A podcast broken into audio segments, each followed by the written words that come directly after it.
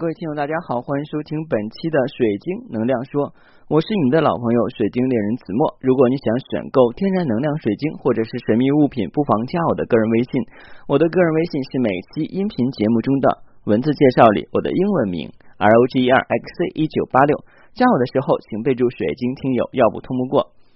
各位，今天是双十二，我想很多人在双十一没有采购过东西，以后双十二可能还会血拼第二次。那不管怎么样的话呢，一定要考虑自己的经济情况啊，不要买的太多了，成为剁手族啊。其实说起来的话呢，我觉得啊，今天的话我也是 买了很多东西。嗯，很多人都说的话呢，就是如何能够快乐幸福的生活啊。这个快乐跟幸福生活，我觉得今天我们可以。做一个小的分享哈，今天可能内容没有跟我们的水晶有多大关系，但是对我而言来讲的话呢，可能水晶是我生活的全部啊，应该是我的工作的全部，以及我的爱好的全部。那有的时候呢，我们经常会说，如果把爱好当成了一种职业，到底是快乐还是不快乐的呢？嗯，这个你怎么去分解啊？那对于我来讲的话呢，我觉得好像水晶就是我的爱好，而我的爱好成为了我的职业。很多人很羡慕我说的，哎，你天天跟那么漂亮的宝贝们在一起，然后的话呢，这个又是自由人哈，自由职业，所以的话呢，又没有人去约束，岂不是天天很开心啊？的确如此，很开心。但是你们只看到了一面，看到开心一面，但是没有看到工作艰辛的一面。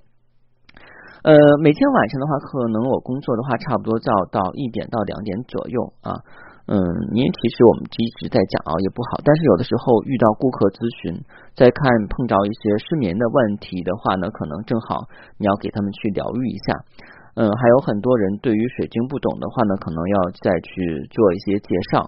更重要的话呢，就是嗯，每天也会去选择一些自己喜欢的水晶。其实我就在想，我觉得好像有的时候做这份事情的话，并不觉得很累啊。其实我们讲。要想让自己过得快乐的话，首先要明确自己做这个事情是不是能够让自己产生快乐的感觉，这是很重要的。就相当于我们有的时候喜欢看电影，那有些人的话可能喜欢去健身、跑步、户外运动，还有人喜欢唱歌，那有些人喜欢喝酒啊。那抽烟喝酒死，我不是很提倡，但是有没有有这样的情况？那这些的话呢，都可以对他们带来快乐。那每个人对于快乐的标准的界定是不一样的。就拿我来讲的话呢，可能我对于水晶的这种热爱的话呢，已经是比较痴迷的程度了啊。因为从单纯的爱好水晶、学习水晶、了解水晶，到现在的话呢，做这份职业啊，包括的话呢，去。参考很多的文献，那这些的话似乎没有太多的人去给我强加压力。那以前上班的时候的话，可能啊，领导会说了，你把这个文件看一看啊，把这个项目记熟了啊，你这个啊也要好好发展呀，怎么样的？嗯，有些冠冕堂皇的话。上学的时候呢，或上呃，就是或在家的时候，家人会说的，你多学点东西，别看那没用的啊，这有什么用吗？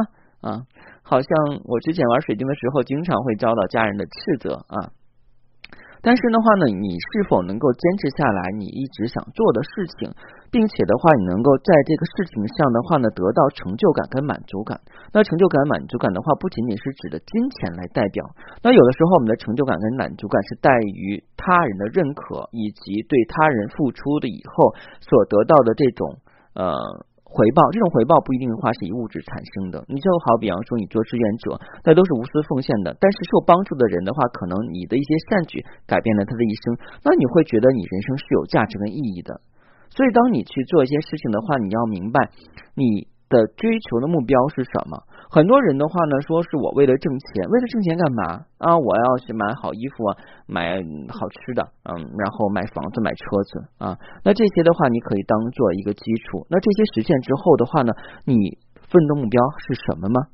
啊，这个的话要明确。我们讲，如果没有明确目标的话，真的很难够啊，就是说达成你的梦想。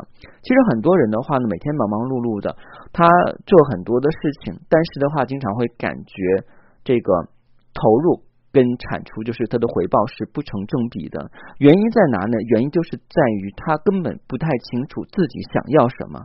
有些人可能活了一辈子，真的不知道自己想要什么，想获得什么。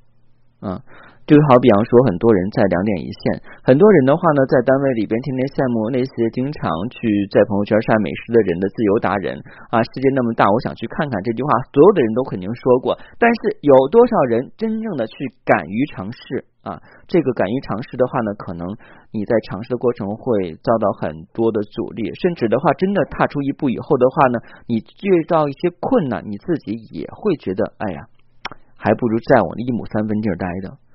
我们的个人成长，还有我们的心灵成长的话呢，是要有一个突破的。就像说是这个蝴蝶，呃，毛毛虫变蝴，呃，蝴蝴蝶，毛毛虫变蝴蝶一样，它在蜕变的过程中，肯定是要经历过痛苦的这种感受。别说毛毛虫变蝴蝶了，就拿比方说，呃，螃蟹脱壳、蝉蜕皮，它蜕皮的时候跟脱壳的时候，肯定是要经历一番痛苦，因为它的以前的原有的壳太小了，它要突破、要成长，所以要比把原有的壳抛出去。那我们个人的成长，包括我们个人的发展，首先要打破原有的模式、思维定式以及我们现在的生活状态，但前提是你要做好充分的准备。那有些人也会就是头脑一冲、热血一冲什么的，然后做一些傻事出来，就好比方说啊，你。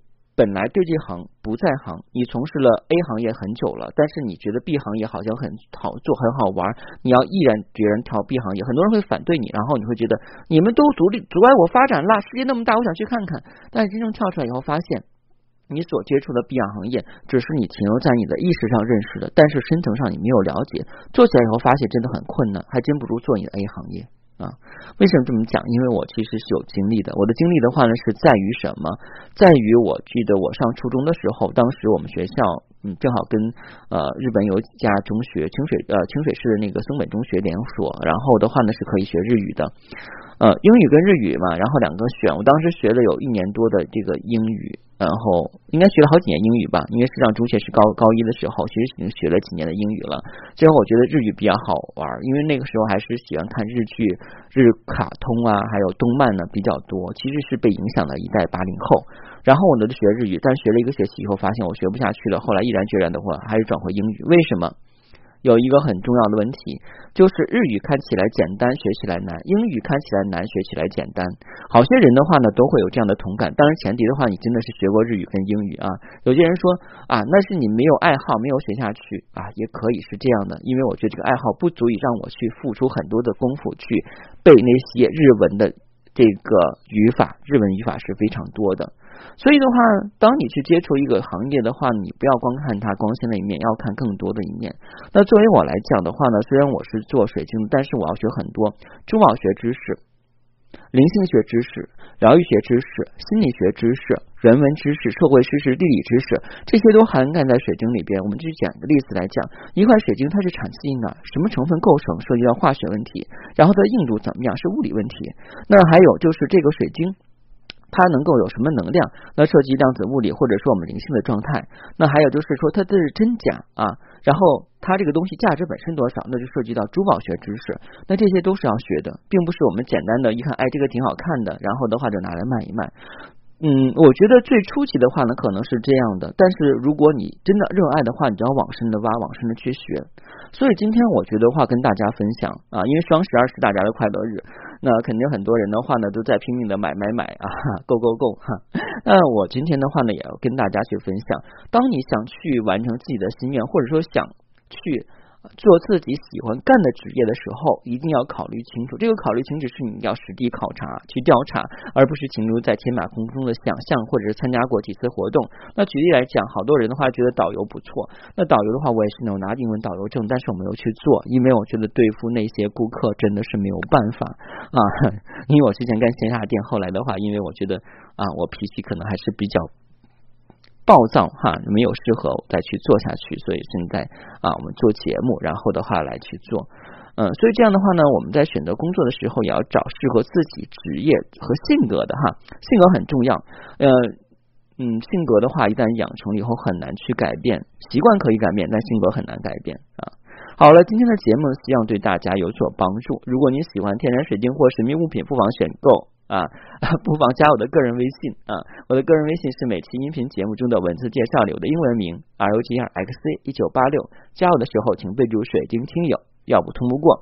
如果你喜欢我的节目呢，不妨分享到朋友圈或者是订阅啊，在喜马拉雅订阅，这样第一时间的话呢，你可以收到我的节目，以免遗漏任何一期。谢谢大家，再见。